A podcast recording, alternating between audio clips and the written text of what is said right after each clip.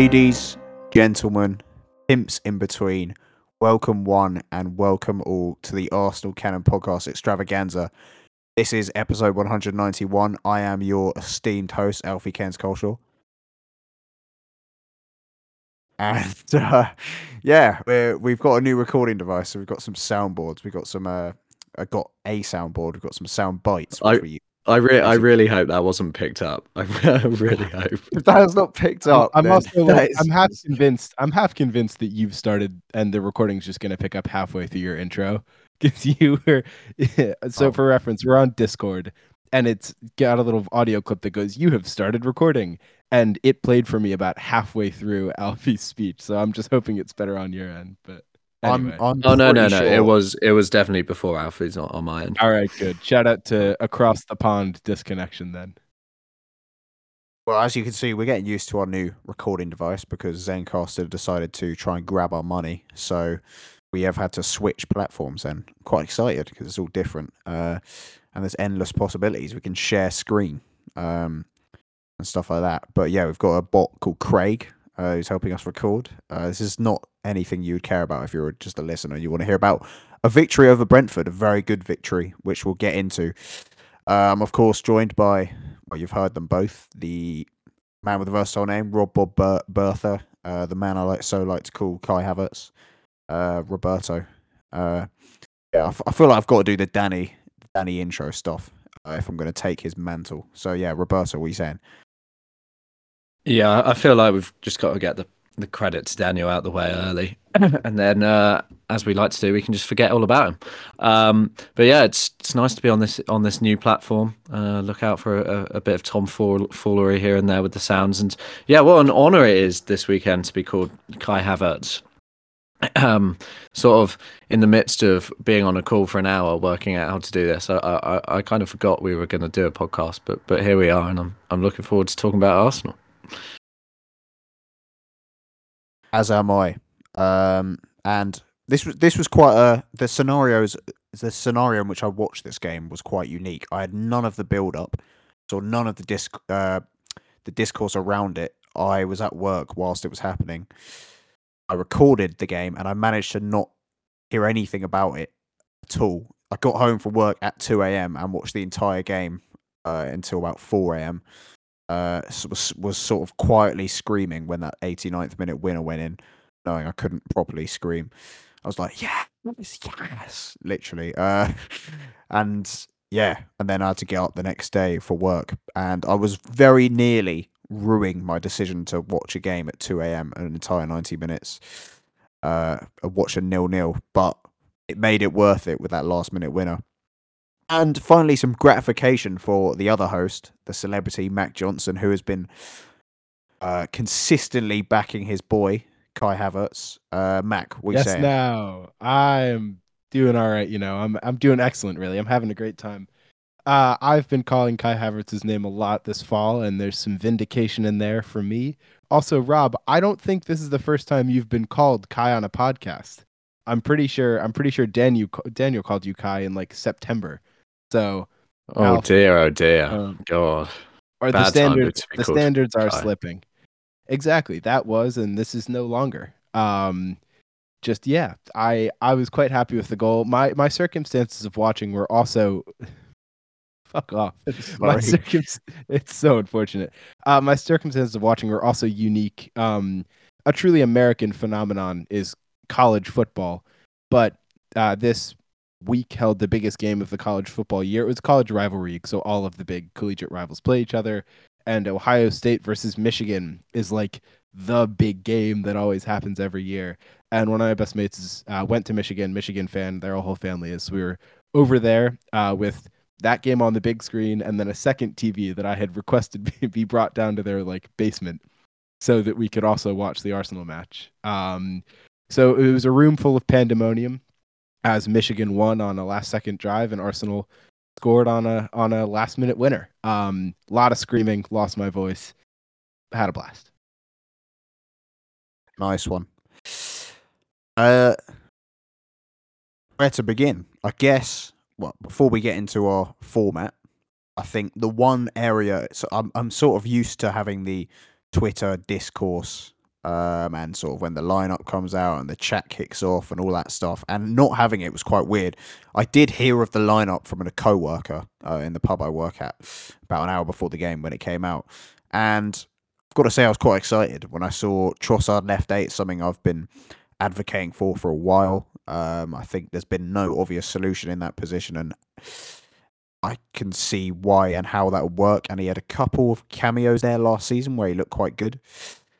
Um, and I was just generally very excited because it's felt like fucking three years since we last played. That was one of the longest international breaks I can remember. Um, yeah, talk to me about that lineup decision and also J- Jorginho coming out, Rice going back to the six, uh, Jesus back in the side. Obviously played 90 minutes for Brazil against Argentina a matter of days ago in a game I watched a bit of, and there was about 58 fouls in about five minutes I watched.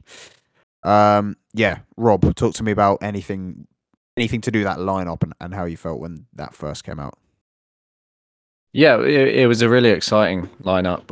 We we haven't seen Havertz in that left eight role really since preseason, and weirdly, he he sort of played a lot of football there in in preseason. I, I think it was probably where he played most of his football. Um, and since the season starts, we we haven't seen him there at all. We've seen him sort of sparingly up front, but but mostly deployed off that left wing. Um, so yeah, really refreshing to see him there. Refreshing to see Rice back in his sort of favoured six role. Um, but yeah, I'd perhaps it, it didn't click as as well as we we might have hoped. Um, I think just having that many attacking players on the pitch, you're like, oh, it's going to be free flowing. But I think we we're getting to the point now where perhaps that that free flowing version of Arsenal that we saw so often last season might be a, a little bit of a thing of the past, especially in these sort of really tough games away from home. We're, we're clearly, as we've spoken about a lot on this podcast, uh, we're we're clearly prioritizing control. Uh, control is something I, I do want to talk about later because some of the uh, other changes that we made, uh, one in particular, I think meant that we we did lose quite a bit of control in this match, and I think that's going to be a really interesting topic of conversation later on. Um, but overall, it was an exciting lineup. I was really happy to see Rice back in the six. I mean, words you you run out of words for Declan Rice at this point, don't you? He was just absolutely phenomenal, and I'm I'm more impressed at with more than anything, Alf, with the fact that you managed to do that. I think it's something that I've thought about doing like quite frequently, recording a game, switching anything off, but I've never been able to. Uh, so yeah, fair play to you for that. It was it was sort of. I think it's one of the first games in like five years or something that I haven't watched live or something around that, including preseason. Uh, and I was like, I don't, I, I just, I still want to watch the game. Like, I don't want to just watch highlights, particularly if I'm coming on a podcast. I want to like, know about the game. So, yeah, and I some, I actually I remember in 1920 season there was a game at home to Brighton uh, when we, uh, Ljungberg was in charge, which I tried to do a similar thing, but then someone ruined the score on the train for me. They just started talking about it next to me on the tube. I was like, for fuck's sake. But yeah, it made uh, finishing a nine hour shift quite exciting because I had that to look forward to. Um, Mac, anything on the lineup before we get into the classic format? Nah, nothing much additional. Um, I I will say there was a little bit of, I guess, concern from me. Um, only because I have a lot of respect for Brentford. They are, as Sean Dyche would say, they're a good outfit. Um, uh, yeah, sorry, I saw a compilation. He says that about every team in every press conference. Don't you way. mean Philip Senderos? Yes, I do absolutely mean Philip Senderos. Um, but yes, so I I was I was waiting for that one. Um, I was a little concerned. I'm not sure if it came through on audio, by the way, because Rob is muted. But there was a little a little bit um in there. I don't know. I don't know if it works. We'll see. Um, It'll be really exciting yeah. to edit this, see what actually it's comes right? out. Exactly, it'll be interesting. Um, it could be um, really weird for the listeners. None of these sound bites are actually coming out.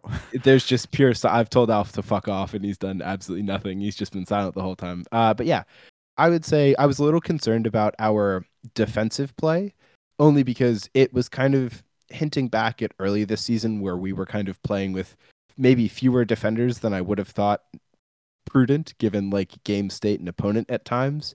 Um, Saliba and Gabriel, of course, and Tomiyasu's always very good.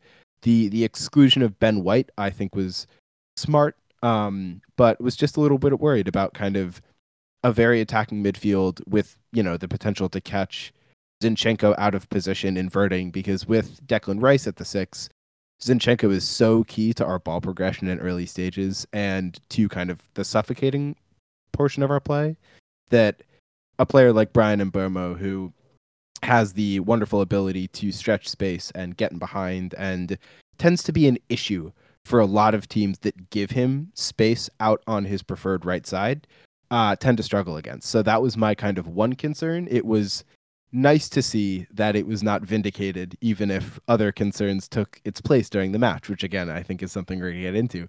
Uh, but for the most part, I was just excited to see Trossard at the left eight. Um, and I was also, weirdly, excited to see Havertz get a break. Um, because it meant Odegaard could come back into the side. You know, we didn't really talk about it, but it's, it is his first match back in a while. And I think Havertz has the ability to provide such a different thing that he's a player who I really am comfortable with coming off the bench in game states where we need a different option or a different look or a different type of target. And, you know, it's poetic in that sense that it ended up being as, you know, fortuitous with his substitution. Uh, I think when my dad, just on that, when my dad, um, when we scored, he texted me, you know, this this game is Arteta one, Brentford nil. I think he was very quite, you know, he was happy with the the lineup initially, but the way it was managed. Um, most substitutions, I think, were pretty good. I I'm sure we'll get on to Eddie Nketiah at some point during this podcast. But yeah, for the most part, I was excited about the lineup, and I think the selection choices that Arteta put forth were very much vindicated. So yeah. Yeah, I, I actually thought the optics for Havertz weren't great in that. Uh, uh obviously, we'll get onto him later, but the fact that he didn't start in a game where there was a very clear tactic to play those crosses, particularly towards the back post area, we know is supposed to be what he's good at uh, and supposed to be what one of the reasons we bought him. You know, the threat he can provide at that back post and aerially in the box. And instead, Trossard, a much shorter player, obviously still decent in the air, was deployed in that position. And then when we were chasing a goal, he wasn't the first player to be called upon. Um, and he wasn't called upon until the 77th minute. I think the goal now changes things, but we'll get onto that. Let's start with the good stuff then.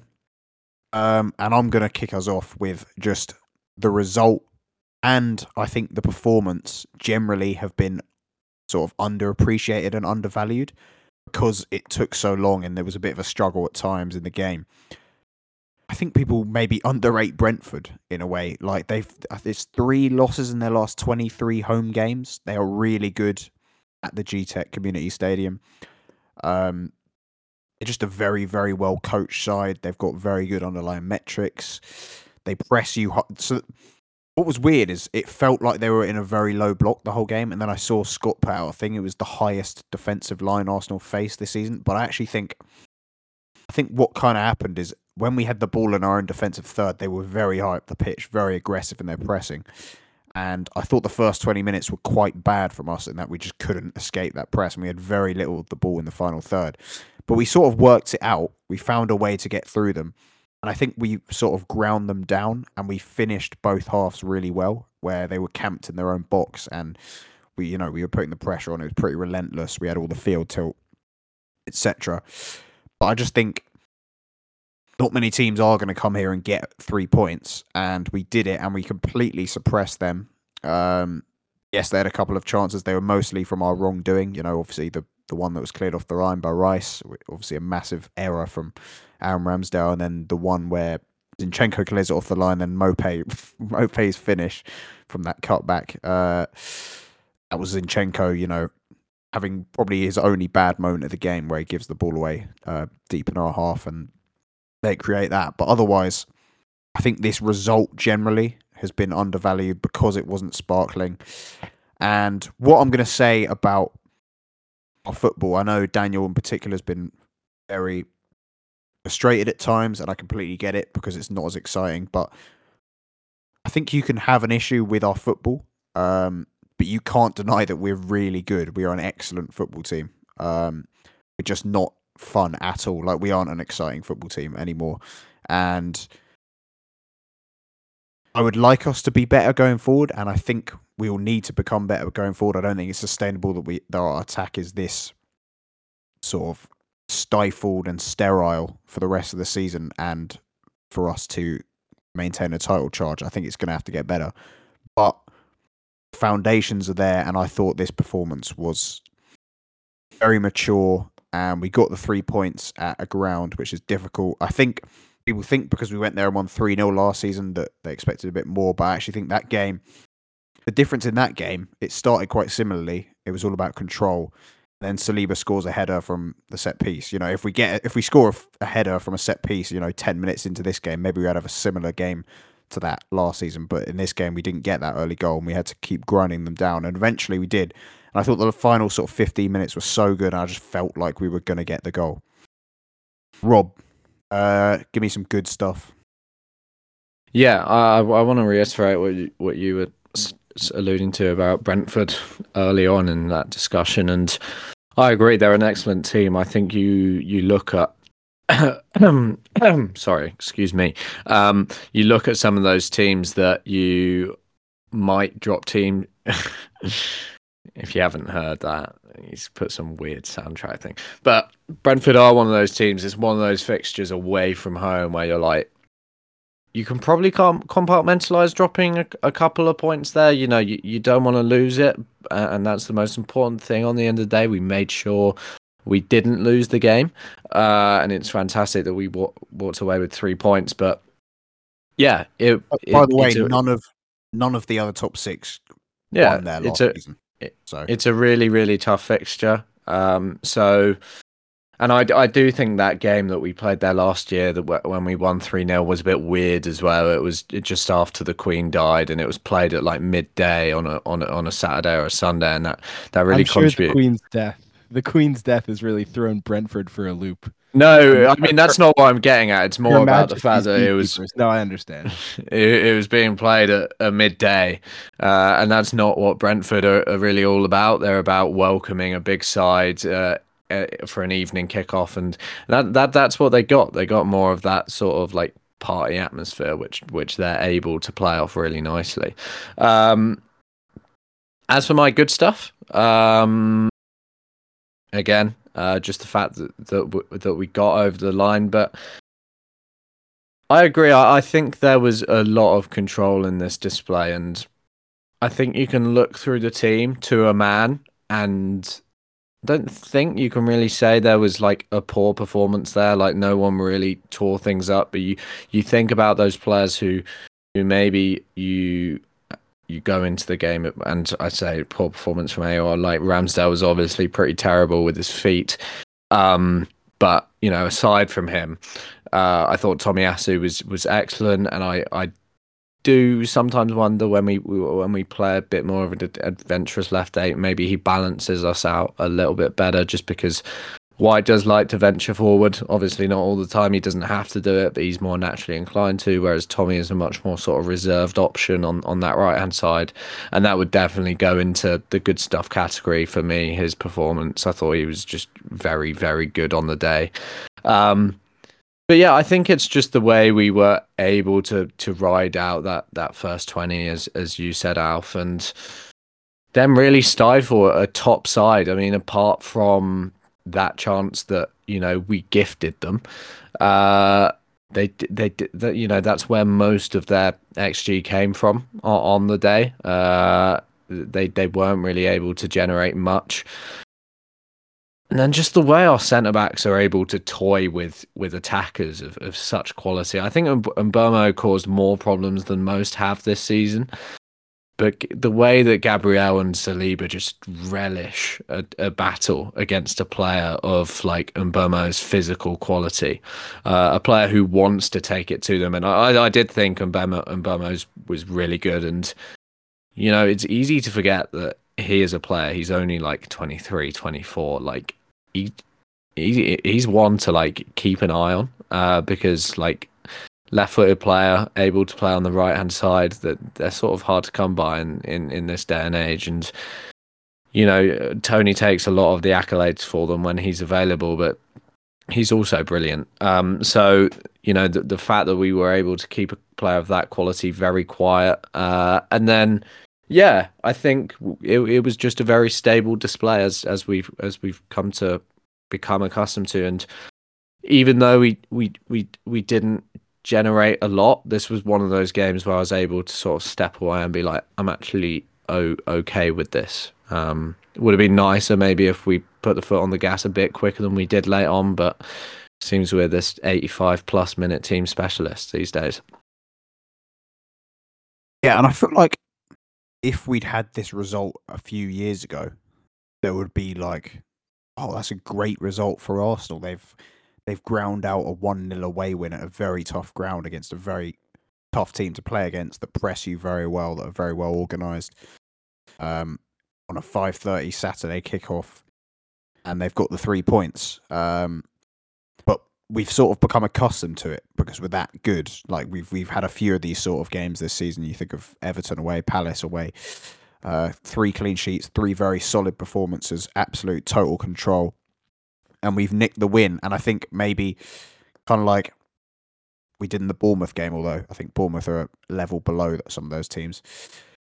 If we get the earlier goal, it, it looks a bit nicer, but um, we haven't been able to do that so far this season in some of these games. Um, Mac, give me some good stuff before we do some more individual good stuff. Can do. Um, on I do actually. I want to speak on that note and on the note of control uh, and and of winning matches in tight margins. Um, there's been a lot of, of of Twitter discourse over the past few days since the win, really, uh, because one of our club legends came out with a statement along the lines of Unai Emery could have won Arsenal the Premier League, kind of in the context of what he's doing with Villa. And, you know, I, I was going to save this for later in the podcast, but I can't be bothered. It's ridiculous. It's a stupid take because he was previously the manager of Arsenal and, you know, was fired for the man who has now taken us to the possibility of our second title in two years. He also Um, somehow managed yeah. to choke the league with PSG. Yeah, and he It- but- also yeah. massively choked top four with us. Like, Like exactly, it, it's you know, he, he he, dramatically lost the Europa League final. uh, yeah, the four nothing to Chelsea is one of the matches that lives most rent free in my memory one, actually. of just like Iwobi shit. scored a Uh, banger. Oh, was it? Oh, yeah, right. I forgot Iwobi's- screamer, Iwobi's absolute my rock. guy.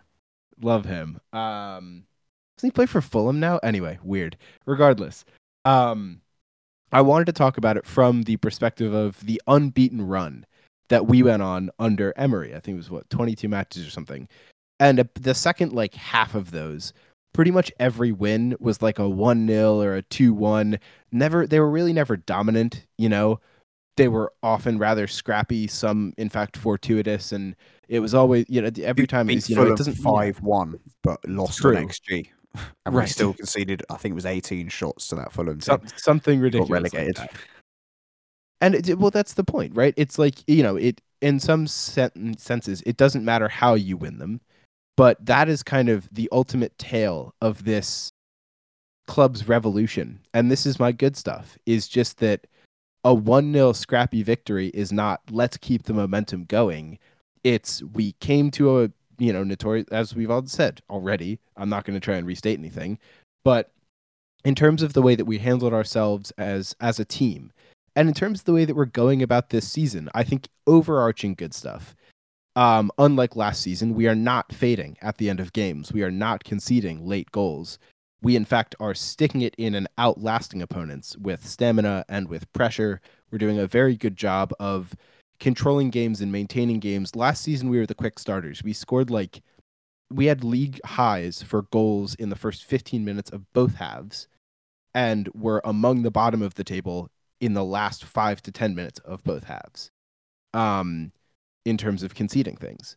And it's really noticeable all of the ways that we've shored things like that up and also just the flexibility that we have. I think when we get into canon concerns spoiler alert foreshadowing um, i'm going to talk about the way in which kind of players in our squad unlock each other because I think so many of you know maybe the reason we were not more dominant in this game is we're so used to like Odegaard and Saka and Ben White Tomiyasu doesn't necessarily work as well in kind of that triple combo because he's a different player.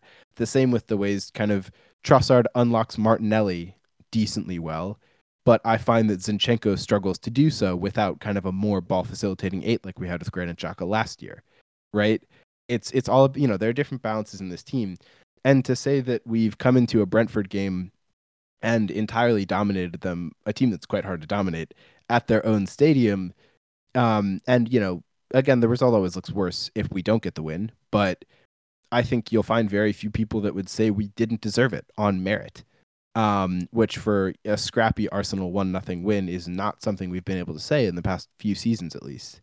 Just because we've never really encountered a team that approaches a game state like the one that we just won in and wins. That's never been kind of a part of our mentality or ethos. We've always had that soft underbelly and it's it's it's it's not there anymore, which is nice. Yeah, and by the way, the end of that unbeaten run, Emery 22 game unbeaten run, was a 3 2 defeat away against Southampton. That was the first podcast me and Danny did. Um, shout out. Anyway, um, yeah, I think it was the fact that Rob's shaking his head. Fuck sake. Just, uh, I think the fact that we overcame the initial um, inability to get through their press and the fact that Ramsdale was looking shaky, and then like the last 15 minutes of that first half, it was it was all us, all camped in their half. We had a few decent moments. Jesus shot blocked um, when he probably could have wrapped his foot around it and gone for the other corner on the edge of the box. Um, there was uh, the obviously the disallowed goal, which by the way, can you conclusively say that's offside if you can't say that Anthony Gordon was off conclusively offside? Is I don't know. Don't want to complain about an offside too much, but yeah. Um and it was the same in the second half. Like they the first 15, 20 minutes of the second half was a bit of a meh game. We were struggling to break through their press, and then the last period of the second half was absolutely, you know, all us camped in their half wave after wave of attack. Not enough shots still, not enough penetration still, but it looked like we were going to get the goal. And I think when you play like this, utter control, you do wear teams down and you do eventually start finding a few more gaps. And we started to do that near the end of the game. I'll talk about our attack more generally when we get to the canon concerns, but let's do some individual player um, good stuff. I'm going to start with the player I thought was the best player on the pitch and our best player. I know I said earlier he basically he his mistake did lead to one of their only chances uh, in the second half, but Alexander Zinchenko or Oleksandr Zinchenko was brilliant in this game. And firstly, I want to shout his defensive work. I think he might. Uh, be... If he if he if he's making up for the error, it doesn't matter too much to me. Exactly. Exactly. Yeah. Exactly. Obviously, brilliant goal line clearance. His defensive work, like I've always said, he is a bad defender, but I think he's improving, and I think some some aspects of his defensive game have always been underrated. He reads aerial, like long diagonal balls to his to his sort of defensive left back area aerially very well. I think. Um, I think one on one he's improving. Sometimes. No, Sorry, I think I, he does. I think he's really good at reading those, and he, he's really good in the air. Like he just when is. we got beat against West Ham, the Kudus goal that was scored is because he entirely loses track of a long yeah. diagonal to his back. That's true, but that's know. that's that's not that like that's one instance. I don't think that's an error no. an every weakness. I think it's when you've got a direct pacey winger running directly at yeah, him. That's where you're not wrong. Beat. But his his anticipation say... uh, at, is really good.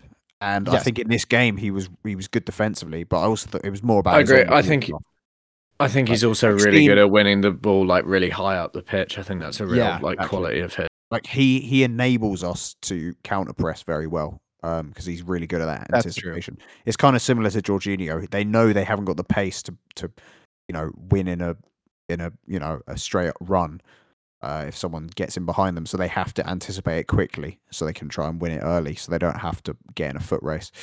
Um, but also just on the ball, like he was our best player. 16 progressive passes. You know, he was the one who was helping us break that Brentford press and get into the final third. He was creative. Um, really good cross for Trossard in the first half. Just brilliant. I think it's. I think he's responded to being dropped in a couple games. You know, you think of Sevilla away and Newcastle away. Tomiyasu came in at left back, and he came in against Burnley, uh, and was excellent. And he came in this game and was excellent. And I think just so underrated by our fan base. We can't we can't play the way we played in this game without him. I don't think. Um, yeah. Do you mind? Do you mind if I just like chime in on this one? There's something that Go I was ahead. like thinking about as well, and it's those those crosses that you touched on there. He's doing them a lot, and he's popping up in that left half space a lot, a lot, a lot. And I kind of think now that we don't have, and Trossard was obviously crossing from that area, but you know sometimes we have Havertz playing in that role, and it's not exactly the sort of cross you'd want him playing. I sort of think he's taken up that that onus of of crossing from that area because Granit Xhaka did it a lot. Funnily enough, this game last year he did he did exactly that. He crosses it in from for Jesus and he tucks away the header really well. I do want to say as well that I I think Jesus should have done better with the header for that was saved for the offside.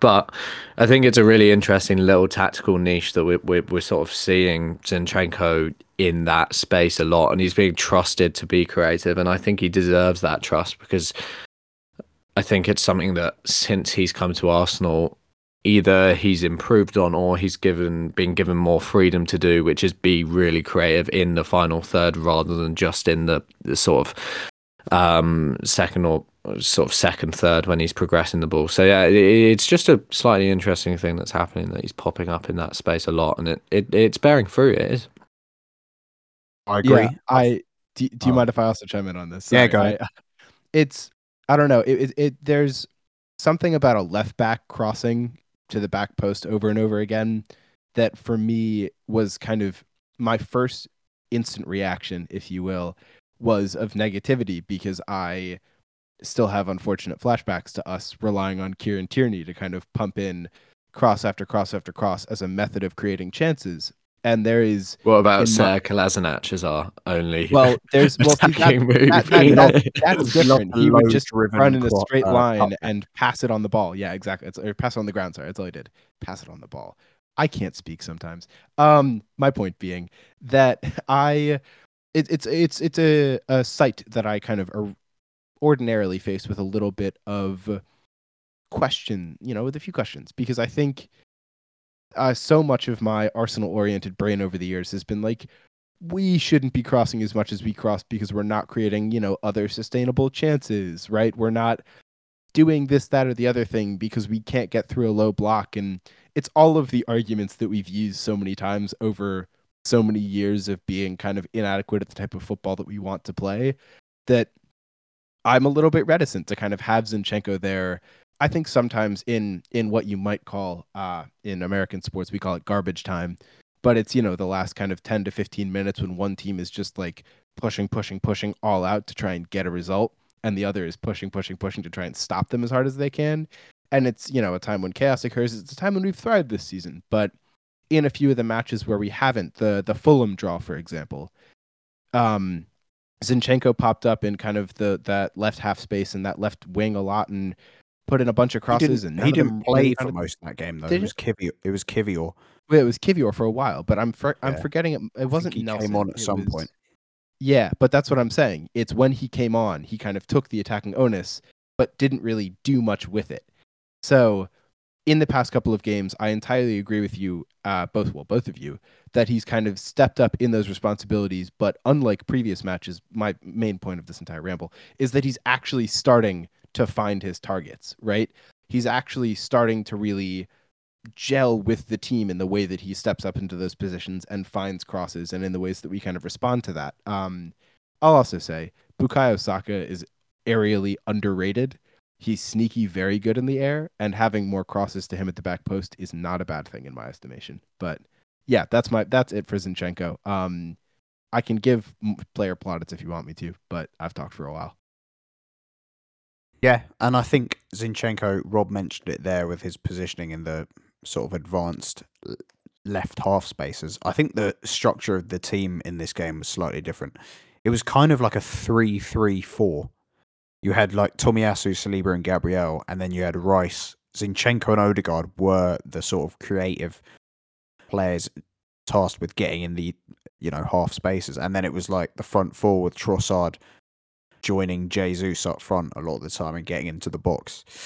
Um, and it was quite interesting. It will tie into some of my canon concerns when we get there. But yeah, let's do a couple more player um, stuff and the good stuff. Uh, I'll give it to Rob first. Any more players you want to point out?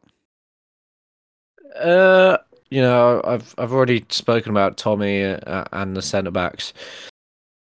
I've touched on him, but we might we might as well talk about him a little bit more because I'll never tire of talking about him. I just think Declan Rice was monstrous in, in this football match, and you you can talk all you like, and I might even talk about it about him not being quite as assertive in his passing as as Thomas Partey, maybe not quite as adventurous, but I think you know, I, we we're becoming we're beginning to realize now that Arteta is a control freak, and having someone who's just going to keep it ticking over is exactly who he wants in that number six role. Um, and whilst there's real value to what Thomas Partey can offer there, I think you know in the long term, Declan Rice is exactly what Arteta Arteta wants in that position in terms of his security on the ball, and it was you know a, a very secure display for him on the ball. But I do want to just talk about that goal line clearance and the the the sheer anticipatory value that Rice adds to this team as a sort of a guy who is grown up playing as a defender, but also you know, now plays in midfield. And, you know, if you can, do go back and watch it. I know it's not the most, you know, elegant football clip from an Arsenal perspective, but the way that Rice, as soon as Ramsdale sort of gives away the ball, the way he dashes to the goal line is, it's incredible. I mean, I, I, you know, it's it's not something Thomas Partey does. It's no way something that Thomas Partey does. He, his instincts are absolutely incredible in that situation, and that that keeps the game level. In in a way, it it wins us the match. That's you know, so many on so many occasions that results in a goal, and and, and maybe Mbeumo should should square it to whoever was up with him. I, I can't remember now, but it might have been like Saman Ghoddos or someone. I'm not sure. Yeah, so, was one who originally turned it over. It's one of their. Wasn't it? It, it, it, it, might have been Wissa, but it doesn't really matter. Mbeumo would expect to score from that position, but he doesn't because of Declan Rice, and it's just it's some of the best def- defensive play that you you'll see all season. It's genuinely world class. Yeah, and I think you know that is the sort of moment you pay huge amount of money for because it saves like if we go, if we go down there we've got a massive uphill battle to turn that around and I've said earlier in the podcast I think Brentford is a team that are a team that we haven't we haven't really played well against particularly since they've been promoted I know the 3-0 but as I said there, it was, it was about getting that early goal and then we just controlled it. We've struggled against them, and if we'd gone behind, I think we might have struggled to turn that game around. Um, yeah, I think Rice Rice was brilliant, and it was sort of him and Zinchenko carrying us forward as a team because I think some of the deeper players, Saliba, Gabriel, and Tomiyasu. I know you said you thought Tomiyasu was was excellent, Rob. I'll get into it when we talk about the attack, but I thought there were some elements of his game that we we really missed Ben White in this game. Um, but it, you know, Rice and Zinchenko had all the touches. Uh, Rice and they like they were miles ahead of everyone else, and they they were the ones carrying us forward. Dr- Rice driving us forward. There is a, still a pet peeve that I have about Rice uh, on occasions. He does this thing where he's got quite a lot of space in front of him, and there's a guy to his left or right, whatever, who he can just play it out to quickly.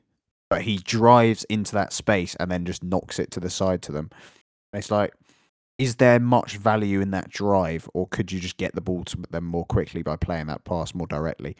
Like sometimes the, the drive, you know, takes, you know, it makes the the uh, op- opposition, you know, occupies them, and you sort of take a player out of the game. But sometimes I feel like it's unnecessary, and it's something Partey doesn't do. But that's you know that's nitpicking. He was excellent, uh, brilliant carries, some really nice passing again yeah, I think he was. Those are the standout players, but I do think we have to we have to talk about Kai Havertz as a good stuff. Um, and I'll let Kai Havertz Stan himself, Mac, take it away. It's not even who I was going to mention for my for my for uh, positive things, but I'll talk about him for sure. Um, you were right, Alf, earlier when you mentioned that his introduction was late. Um, not necessarily what you would potentially want. Uh, in terms, you said you know you thought his stock was might have fallen slightly because he was introduced later, not you know at a time in, I think goal. If he Yeah. doesn't score the goal, we're talking about the Right. optics not looking great for him in terms of the 100%. That's what I mean. No, and I don't disagree. I think we've been, although conversations about pecking order with Mikel Arteta, I am just kind of at this. I'm not ever going to throw up my hands and say I've got no clue, but like my level of certainty when it comes to them is kind of just out the window at this point. Like the Ramsdale Raya debate's, been pretty well decided at this point. He just prefers Raya, but aside from that, it seems like he's gaining at least a little bit of pragmatism in the way he's been selecting his teams recently, um, especially at the back with you know two pretty much two wide backs to choose from out of a set of three, um, and he's been making those decisions correctly. But no, I think Havertz's introduction was great. His cameo is pretty steady. Um, it's not like he did horrendous things and also scored a goal. He completed a majority of his passes. He linked up well. Um, but really, I think he, it, you know, Brentford are a team that are statistically weak at defending the exact play that he is best at, which is, you know, a whipped cross from a left footer to the back post. They've actually conceded a lot of chances this season in from similar scenarios. So, good introduction and nice to see him actually bury it. Maybe playing at left back is for Germany, you know, for Julian Nagelsmann has given him a better appreciation for what it's like to actually be up near the box. I couldn't tell you. Um, it's it was good to see him tuck it away. Good to see him also take the time to place a header like that low. It's it's really easy to kind of knock one of those directly at the goalkeeper who's sliding over to his post. That's a chance you'll often see saved if the header is kind of not directed either directly into the top corner or down into the ground. So good placement puts it under Mark Flekken, who I thought was actually pretty good on the day. I'll be honest. Um, and yeah, it's his celebration was fun. Arteta's jubilation for him. After the Fle- match was especially Flekken might have been good on the day, but he had a Yeah. shocker for the to the goal, Yes. the ghost goal. Absolutely. it was terrible. We, we don't need to talk about that. yeah, no, true.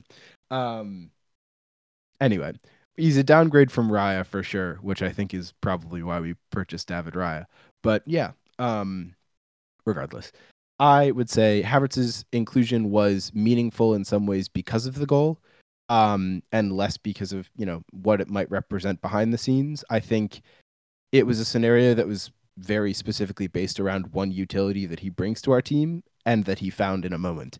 And, you know, I would suggest maybe this is the type of impact that he can have throughout for this team throughout, right? Not always coming off the bench, but just that we're finally starting to see him. We've all been saying he provides a different angle. He can, you know, change the way that we look at things. He gives us different options. We've seen him provide kind of all the soft factors of those and do it really well in the first two phases, but be pretty terrible at it in the box. I'm not going to mince words. Like he's his finishing's been nothing short of woeful so far this season, and to see him turn that around at least in one instance, yeah, is promising. So happy for him, and I'll just also shout out the one player I was going to. Shout out to Gabrielle. Um, William Saliba had another Titanic game. He's just very good at football, really, and I think Gabrielle in some ways gets overshadowed a lot because of how ridiculously talented Saliba is, but he has been really consistent the past few weeks and he though he sometimes looks a little hesitant under pressure, he's not always the strongest playing the ball um confidently through the lines. I thought that he was very, you know, just consummately good in this game. He did a pretty good job, you know, in all of his responsibilities. No real mistakes, no real errors and his physicality, as always, did a great job of limiting Brentford's chances. I really hope y'all can't hear the dogs because they're going crazy. I'm gonna I'm gonna end it and mute up so they don't keep interrupting. But yeah. Shut the fuck up. Um, yeah, we could hear the dogs. Uh, yeah, I don't think this was a Saliba game particularly. I, like, I don't think he got like he's normally our metronome. Metronome. Uh, at the back. You know, his passing is really good. He has all the touches. He completes more passes than anyone else. He was way down in those numbers in this game. And I, uh, Clive said on Arsenal Vision that generally he doesn't think Saliba returns from international breaks his first game like at his absolute best. And I, I think like there was there wasn't any issues defensively, but I just think on the ball he wasn't as. I, I, I mean, that would, that's something that I forgot to mention. I don't think as a team we do. Like, I'm Most I feel like a lot of teams don't. Yeah. But um, yeah, I don't. Yeah, but it's you know it's no no issue. Um, yeah, on on on Havertz, this is vindication for Mikel Arteta. This was the blueprint. This is something that we talked about when we signed him. It's something we've talked about all season. He is so good in the air.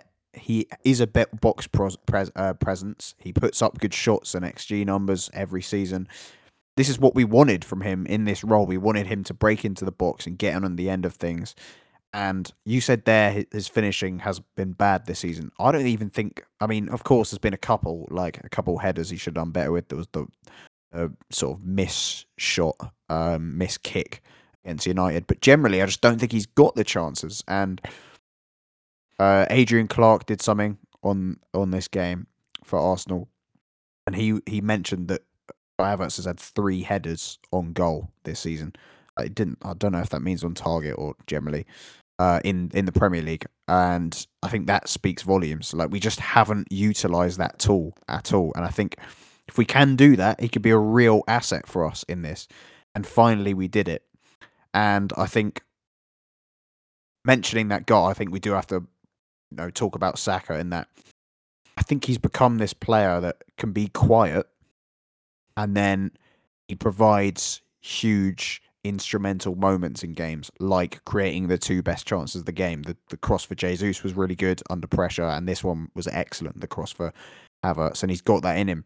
And it's kind of that Salah thing. Like a lot of the time, you watch Salah, he can be kind of quiet, but he his output's excellent, and he creates big chances, and he he gets big chances. And Saka's developed that really well um, in the last season and a bit. Yeah, I'll let Rob say say something about Saka or Havertz or whatever he wants, uh, and then we'll move on to canon concerns because I do think that's worth mentioning. Yeah, uh, just a really satisfying goal to to watch, as you say, just because it was sort of made in in the transfer market. Um, will actually filter into my my canon concern a bit weirdly, um, but yeah, fan, Saka the way he's just turned into this sort of goal contribution machine is is really impressive. I I, I don't think I really remember a, a player being this consistent in terms of goals and assists for Arsenal for ages. Like maybe Alexis Sanchez at his absolute peak for us was was returning at a similar rate. But when you can rely on a player even when he doesn't play well, even when the entire team doesn't play well, to pull out a moment, just anything in a game, um, yeah, it has so much value to it. And uh, yeah, just just very useful that he he produced two brilliant moments, and that even though the first was unfortunately d- disallowed, that he, he he managed to to produce yet another brilliant moment late in the game. Absolutely. Um, so my canon concern initially is going to be, I think it's continue. Well, it's- going to be elements of the attack, kind of again. I feel like we've said this in most podcasts. Our threat in this game came from crosses entirely. Like we didn't we didn't create anything else. It was crosses and we had a few long shots. Like we weren't playing intricate football into the box. And you know, sometimes that has to happen because you're playing against a low block. They're doubling up on the wingers. And I think that they did that excellently. Like every time Saka Martinelli had the ball, it was two. They're they're up against two players, and Thomas Frank said it uh, in his post-match interviews. He was he said, you know, we're playing against two of the best wingers uh, in the league, two, two really good isolated one-on-one wingers. We had to double up on them to negate their threat, and I think that's a bit of a canon concern because teams, particularly in the Premier League, we're not seeing it in the Champions League. Remember the Sevilla game, Martinelli absolutely roasting Sevilla's right back. Um, like it was like nine, ten times or something. Completed take ons. Wan, Wan Lu. Juanlu, that was it. But in the in the Prem, teams have clocked onto that. but I think that c- that's not necessarily clap there. Uh, All knowledge, Rob. uh, that's not necessarily an issue if you can exploit the space that that leaves, because that you know it- your opponent has to occupy two players and your wide players. But we're not doing that at all, and I think it's up to the eights. And I, I was disappointed with. okay, uh, we had some uh, technical difficulties. Uh, basically, I had a power we cut. we we didn't. You did, yeah. Yeah, I had a power Alf, cut. Alfie lives um, in so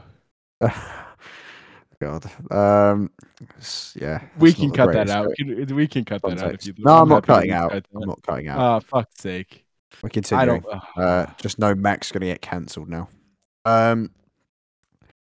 Yeah, I was talking about the eights, and yeah, the the, the eights kind of in, were worried me a little bit in this game. I was talking about how we need to exploit the space that is left because the wingers are being doubled up on, and I thought Odegaard did better in terms of dropping deep and you know linking the midfield with the attack, the defensive areas to the forward areas. He progressed the ball well, but I think as I was saying, we created all our threat from crosses, and there was very little intricate play within the box to get us into more dangerous areas that didn't involve putting a cross in. And I think Odegaard's the player who has to take that mantle. He has to try a little bit more, be a little bit more inventive in those areas, and it was quite safe. And although that provided a bit of value, I still want a bit more from him. So I would say that's my main canon concern in terms of the attack. But also, I think Tomiyasu is kind of part of that. It's kind of safe, and Rob was praising him earlier, and I, I, I do think he was good in some aspects, but I also think we miss the overlapping threat that um, Ben White provides us. But yeah, uh, Mac, some canon concerns.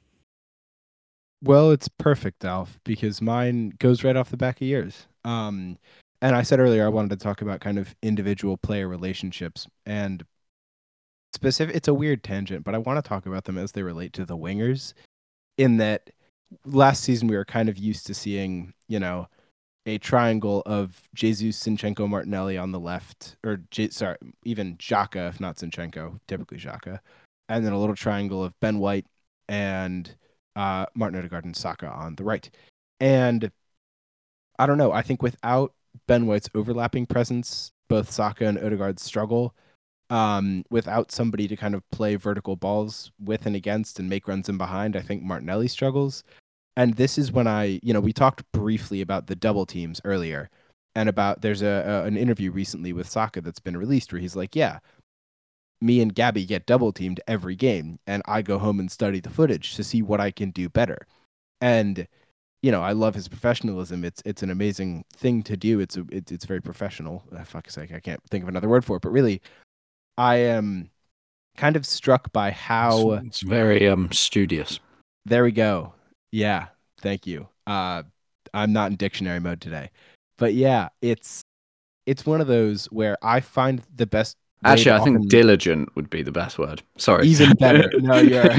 this is again. You're taking my job, and I respect it. Um, I, I I just think that one of the best ways to in any sport, but especially in football, to overwhelm a double team, which you know whether it's in a high press or just stepping out to a winger, there is space being vacated by there's space being vacated by you know players making different movements, right? It'll often be a midfielder dropping into the gap to cover or a center back sliding over. There's always a way to exploit two players playing against one with a numerical advantage somewhere else. And I think when we don't have a team that is perfectly used to each other's rotations and balances, a la Tommy at uh, right back, or I think Trossard and Martinelli work really well together when Trossard plays up front. Uh, because his deeper, you know, his movement into deep spaces, his drifting wide, allows Martinelli to be more flexible and to really kind of take the onus of the attack. I don't think they work as well together when Trossard's in the left half space playing as the pure left eight. Um, because sometimes he'll drop into those spaces from, you know, the center forward position and the rotations work perfectly. But I think when he kind of picks that as his starting spot, it doesn't always afford Martinelli the same freedoms in terms of spaces to run into, to escape double teams, to find passing angles, to play through, to play, you know, the intricate passing patterns that Alpha's mentioning. So yeah, to to to cut this off, I just think those double teams are our biggest obstacle. They're the thing that prevent us most from creating chances and to really be able to kind of develop more patterns of play to escape in and around them and to exploit the spaces that they you know afford you effectively is something that I think this team can really focus on. It's something that I've been frustrated by our lack of ability to do. And it filters in with, you know, our general kind of concerns for this season that have to do, especially as Daniel always talks about, with things like pace of play. And if, if we, especially when we've been talking about the wingers looking kind of blunt or a little toothless or, you know, subdued even in occasions, I think it's just because they don't have the space to operate, and we need to figure out a system that starts affording it again. Yeah, I'd agree. And something that ties into all of this for me, and is another kind of concern, is our over reliance on both those wide players. I think, like I, I think this was a really bad sign for Reiss Nelson this game. Like I just don't think uh, he's not getting any minutes of, of value, and it's clear that Arteta doesn't fully trust him to come on and make an impact in this game. And we've talked numerous occasions about how Trossard is more of an interior player. He's not a touchline winger. He can't play the role in a similar way to Martinelli. So I think when we don't have Sack, Sack like when Saka and Martinelli aren't on form or they're both tired, we struggle because are so essential to the way we play, and we have absolutely no alternatives. Because um, Trossard isn't the same player. We had to take Martinelli off in this game because he was he was you know he was tiring a little bit. Obviously, we spoke about how him and Jesus both played you know those that massive game against Argentina the other day. Um, you know, they were in Brazil like 72 hours or something mental before this game, maybe a bit longer than that. And we don't have that explosive wide player who can beat a man on the outside or on the inside and get shots off and can operate very wide on the pitch um, outside of Saka and Martinelli. And for me, that's a, a little bit more concerning. And I would I want us to address that before the centre forward position personally in the next window. Um, particularly if we don't want to trust someone like Reiss Nelson or we don't see Emil Smith Rowe as a wide player anymore. Um, Rob, any more canon concerns before we talk about? I think, well, I think there's two things we have to talk about, which is goalkeeping situation and Eddie briefly. Uh, anything else outside of those two that you want to mention? Yeah, for, for, me, it's um, it is going back to to what you spoke about, Alf, in the eight, and I think it's just them needing to offer a bit more variety in in what they do. Um, I think we see a lot of variety from the wingers, like they're they're really happy to sort of pop up all over the place, whereas the eights are pretty like sort of stuck in their interior roles. Um, I I want to see more. Trossard was was basic was almost a striker in this game. But generally, yeah. I do agree, and particularly Odegaard. Yeah, well, still, my, my, my point stands that they're they're very inside, and I think both of them, or both the players playing in that role, they need to start popping up a, a bit wider to to to sort of liberate the the wingers a little bit more. I think that's how we could do it. Like, and the thing is with with with Odegaard is that he is definitely a player who needs to add more variety to his game because I feel like him and Saka are sort of just specializing in the same thing at the moment, which is that sort of right half space cross. Saka is. It feels like Odegaard's is more of a switch to the other wing. He's. I feel like he could be doing that cross. Okay, but okay, but yeah, yeah, yeah. I agree. But they're both looking to pass the ball from the same space. I think the the eights can can get wider especially if we've got Saka coming into that role, and I think Saka is absolutely lethal in that role.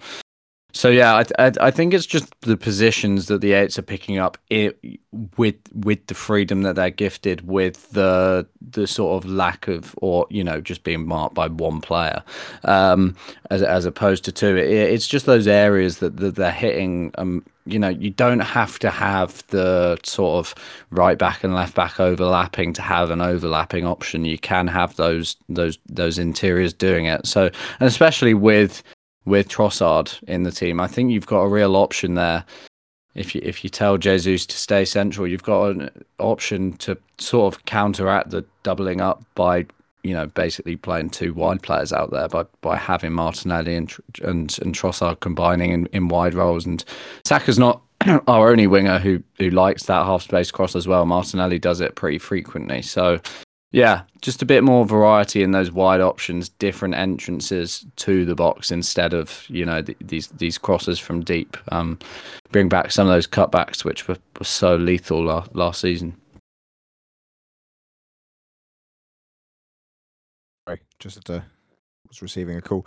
Yeah, I think that's so uh, pertinent with Odegaard that sort of lack of variation in in his positioning and rotations and stuff. I feel like he. I said it earlier. It was kind of like a Rice, Odegaard, Zinchenko, th- like midfield three. I feel like Odegaard was basically playing as a right-sided Zinchenko in this game. Um, like he was not making an effort to get in the box. He wasn't making underlapping or overlapping runs for Saka. He was sort of stationed in that right half space, and yeah, it became a bit sterile. And I think if he in- introduces more varied movements, then we could see a bit more from him. And to be fair to Havertz, when he played in that right eight for the few games before the international break, he was doing a bit more of that. He was rotating a bit with Saka. Saka was coming inside, so maybe we could see a bit more of that from Odegaard. Um, let's talk about the. Let's talk about. I don't think Eddie requires too much talk. I think he was bad off the bench. Um, there was obviously the one really infuriating moment where he takes that shot. Oh, that moment. Like you, you Should can get we- away with that. if You bend it in the top of... corner. Yeah. Like, if you're gonna tamely shoot side-footed at Flekken, then it's just stupid. And it's a there's a really good opportunity to pass across the box into Saka's stride, but he just doesn't take it. And yeah, and I think he was just bad. But yeah, anything on Nketiah before we talk about goalkeepers? Nothing in particular. yeah, I don't think I we mean, have to I, delve I- would it. say um, if if you would like to delve into it more, shout out Scott Willis, um, formerly Oh That Crab, now Scott J Willis on Twitter, uh, half of Cannon Stats. He basically did a, an article today of should Eddie have passed. Um, his answer being yes. Uh, the chance that he takes is on average a seven percent chance of a goal, ninety five percent savable according to Opta um, passing to Saka raises it to about a 20% chance, to Odegaard to about a 30% chance of the goal going in. So to have that much of a statistical significance and to take the shot anyway, I don't love the moment. And I think just on Nketiah, we always have struggles about him. Our fan base can't seem to leave him alone when he's not performing. Um, I th- yeah, I think he's one of the by far the most kind of demonized and players put on just players put under fire, really, you know? Like he can't seem to do a thing right when he's not performing. And I kind of want people just to lay off for a second in that regard, but in fairness, he comes on for Jesus in a straight swap and does not add anything to the performance. I would not call him a negative presence either. He just isn't you know, you when you bring a striker off the bench, you expect them to provide something different, have a different impact, do something that your starting 11 and and this goes for any bench player. Do something that your starting 11 could not bring to the game that you need in a certain moment barring injury. And for him to not do that even with the consistency that he doesn't do that is is my little question mark with Eddie and Nketiah. But that aside, you know, he should have passed. That was really the Yeah. only moment of discussion with him. He should have. Let's talk about goalkeepers. Uh, I feel like it's a conversation we have to have. This performance, I think, kind of showed the issue that has been created by having these two goalkeepers. Ramsdale's come in and he knows this is probably his only opportunity, and to, he has to do something monument. He has to produce a monumentally good performance to even have a chance of you know retaining his place for future games, which he probably knows deep down is not going to happen. Um, we know how little we concede in terms of chances, and I saw earlier we've conceded the fewest shots on target this season by a, a long stretch. I think it's 28. So he knows the chances of him, you know, having to pull off some blinding saves and win his pos- position back through that are very low. And in this game, uh, like, can you think of a meaningful save here to make? So he knew there was so much pressure on a the way he like patrolled and controlled his box uh, from Brentford crosses and what he did on the ball and you could tell he was really thinking about it, and there was so much pressure to impress that it clearly impacted him. Like that first half is not what we expect from Aaron Ramsdale, and it isn't his level. And because he's coming cold, he should have played a game for England at least. I think he could have played a game for Arsenal, prior to this international break, he could have thrown him against like Burnley or Sheffield United at home. So he doesn't come into this game cold. You know, he almost costs us that goal. So I find it hard to talk about Ramsdale's performance because we know that the first half is clearly so soft factor influenced. You know, the way he, he approached that first half. Um, he obviously settled into the game. That it kind of feels like it's it's more about the holistic idea of having. Uh, I, I'm going to say that I, th- I. I think that's going to piss Arteta off more than anything, though. I think I think that's Arteta's point in all of this that Ramsdale is the is the character who lets the soft fact factors get to him. He, he's, he's an emotional goalkeeper who's not able you to. could say you could say that David Raya has made you know he's he's been shaky earlier on in games several times this season as well. Yeah, And yeah, he, he and grow into games, but he has. but but I'm I'm not sure the well actually you know what? That's a very valid point that you've made there. Um and I do think that when these keepers come in there's a huge pressure on them to um yeah just just I think maybe do miraculous things with with the ball at their feet. And I think Raya sort of did when he first came in and then maybe there was a, a lot bit too much talk about it and he started to panic and started to do weird things with the ball at his feet. And there is this thing as well that it's it's the instruction. I think we've all come to appreciate that now that these players are being told to do this. They're being told to wait till the final moment to release the ball. But the Ramsdale one was was absolutely terrible. Um just like yeah, really, really bad. Um, and then I think you Yeah, know, that, that, that- bizarre like bounce throw. the, like, the throw that happened is like, wow. well, yeah, I think that was also he did indicative of his nerves. One, he played one excellent pass. He did, which mistake. which he has in his locker.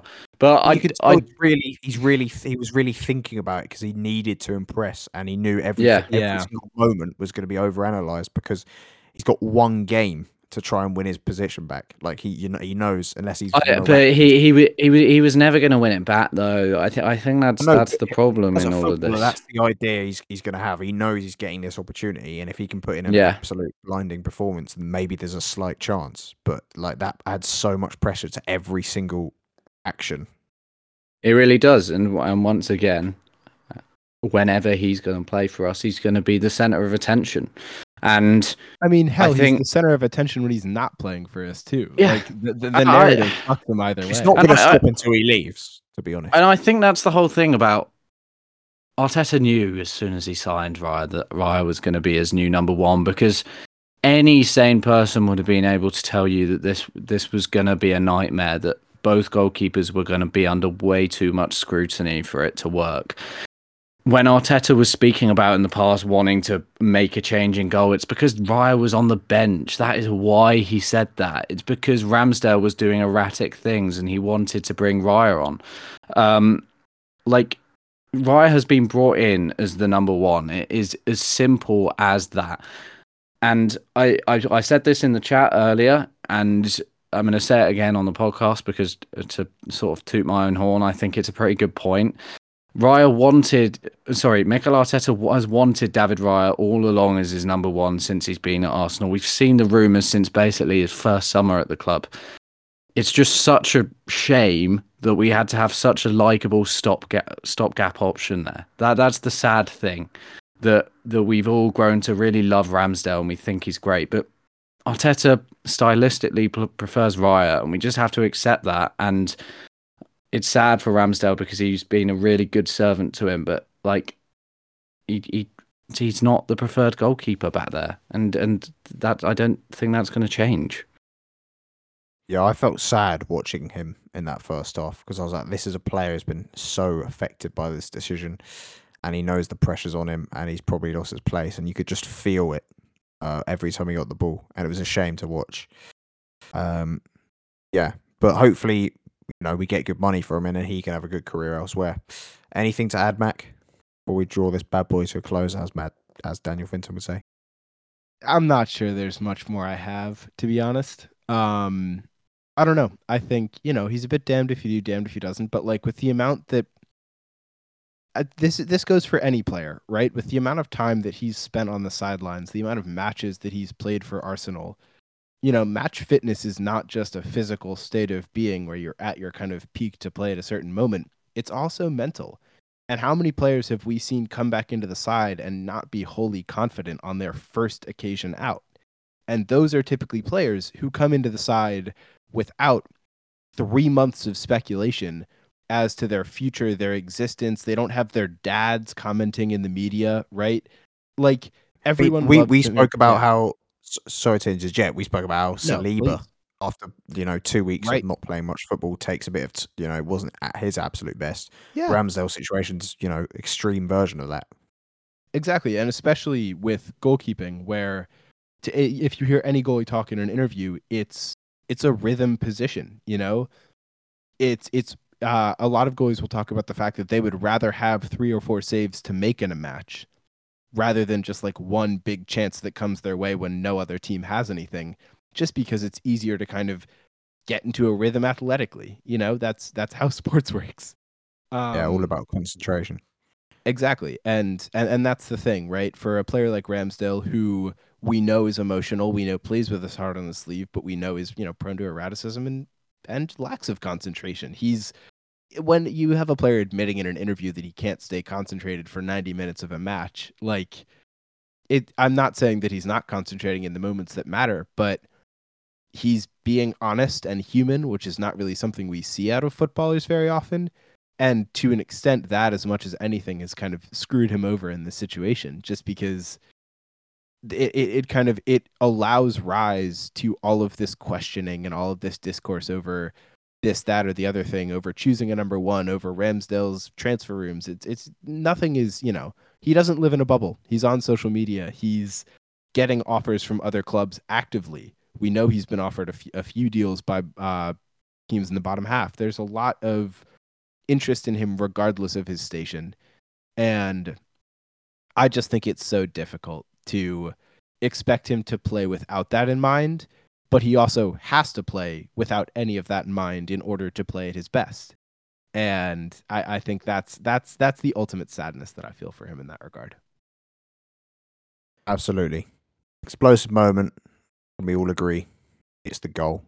I mean, what else are you going to pick? I guess you could pick players rushing to Ramsdale at full time. Uh, shows his- Or either of the goal line blocks, really. Uh, I, Yeah. I, I, I was going to say it sort of depends for me what Kai Havertz does next week or Yeah. in midweek. If he scores again, it's the explosive moment. If he doesn't, it's Rice's goal line clearance, which, like, you know how we get when we concede a goal. It, it keeps us in the game, and uh, we we went on to win it.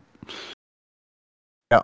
Um, and we've spent this entire podcast, no idea how long it's been now, without mentioning the fact that we are top of the league again, back where we belong, which I think has to be the title of this this podcast, back at the top. Um, and there's been a lot of you know all this narrative about we're not clicking, uh, we're not as good as last season, we're not as exciting. We're top of the Premier League, a third of the way through the season, and we're top of our Champions League group, and we can we can qualify for the knockout stage of the Champions League with a game to spare on Wednesday. Like, imagine we'd said that a couple of years ago. You know, we're in a brilliant position and we're still yet to fully get to our best in the final third. And I think personnel can help us do that. You know, Jesus wasn't his best in this game. Clearly, you know, it was he was mm. thrown into it. He was mm. thrown into it against uh, Argentina, thrown into it again today. I think he needs a couple games to get back to his rhythm, but we saw it in that Sevilla game. He can what he can bring. I'm excited. I think we're in a great position. We've got some good fixtures coming up. Roll on. Let's roll on. Let's let's do it. Let's let's do this. As a Yeah, but but I think we've still we, we we've still got to ask the question: Are, are Spurs on the the verge of an Arsene Wenger esque era? Uh, is that the sort of managerial tenure that we're going to see at that club? I mean, it's It, just it is an important question as it Big- relates to Arsenal. It truly is. Yeah, uh, loving their downfall. Um, and I think it's going to continue because they, their depth is genuinely like the team they put out against Villa was awful. Um, yeah, It's funny. They played Emerson Royal at centre back. Their centre back mean- pairing was Emerson Royal and Ben Davies. Well, Two legit, I their center backs are suspended, injured, or Eric Dier. So there's really not much you can expect out of any of them. But like, it's rough. It is. Um, yeah, it's looking good in terms of the Schadenfreude. I know you guys did the Schadenfreude episode last week. We could we could do a weekly update of that at the moment because it's, it's looking good. United are still terrible. Uh, don't let some results ch- change your mind on that, and they will drop off. Uh, yeah, marketing opportunity of a lifetime. Rob, Hmm, I've got to think about this one because I don't have anything, and you know what I usually do when I when I don't have anything, I say I'm going to write this week. So keep your eyes peeled, people. Article on its way. love that. Mac, Uh, I've also got pretty general levels of nothing uh, to talk about. But shout out, actually, you know what? Random shout out. It's not really a marketing opportunity for me. It's a marketing opportunity for Chelsea's like 50 millionth young defensive midfielder. Um, I even forget the name of the kid, but Lesley, there's a hmm? Lesley, Ugochukwu. No, it's it, neither. It's Gabriel Moscardo, who is this like young Brazilian kid. He plays for Corinthians. He's 18, and he was apparently linked to Arsenal through Edu, and Chelsea have just signed him. And I saw a tweet listing all of the deep lying midfielders they have. I even if they might be a little bit back, um, their management is still an absolute joke. And my my my uh, marketing opportunity is just a little bit more Schadenfreude. Um, and you know, good riddance to any player that would like to go to Chelsea over Arsenal at this current moment. Um, yeah, Thanks, Mac. Uh, we love us. Okay. Um, and we'll be back for more podcasts in the future, probably. Um, be pretty sad if this is the last one. Uh, yeah, we'll see you after Lens, hopefully. Uh, yeah. Uh, we need a song actually. We also have the league. can we uh, can we get whatever? I forget what it was, but the Arsenal released their like compilate their their announcement video that we were back from the international break. And it had like a, I think it was like a baby key. Oh, yeah, again it- mashup. I saw that. It was fire. If we can find that somehow, that would I don't be think I saw it. I don't think I saw this, but I'll Oh, try have a look. I- have a look. I have a look on yeah. TikTok. Yeah, I can link it It's to you. In the, it's on TikTok. It's on Twitter. it's a good Um, song. Yeah. If we can find the song, let's do that. If not, I vote we let it all hang because it's my favorite song. But Okay. you know, We'll do that. Right. Bye. Goodbye. Got to end this. yes. Everybody, everybody, everybody, everybody, everybody, everybody, everybody. Everybody,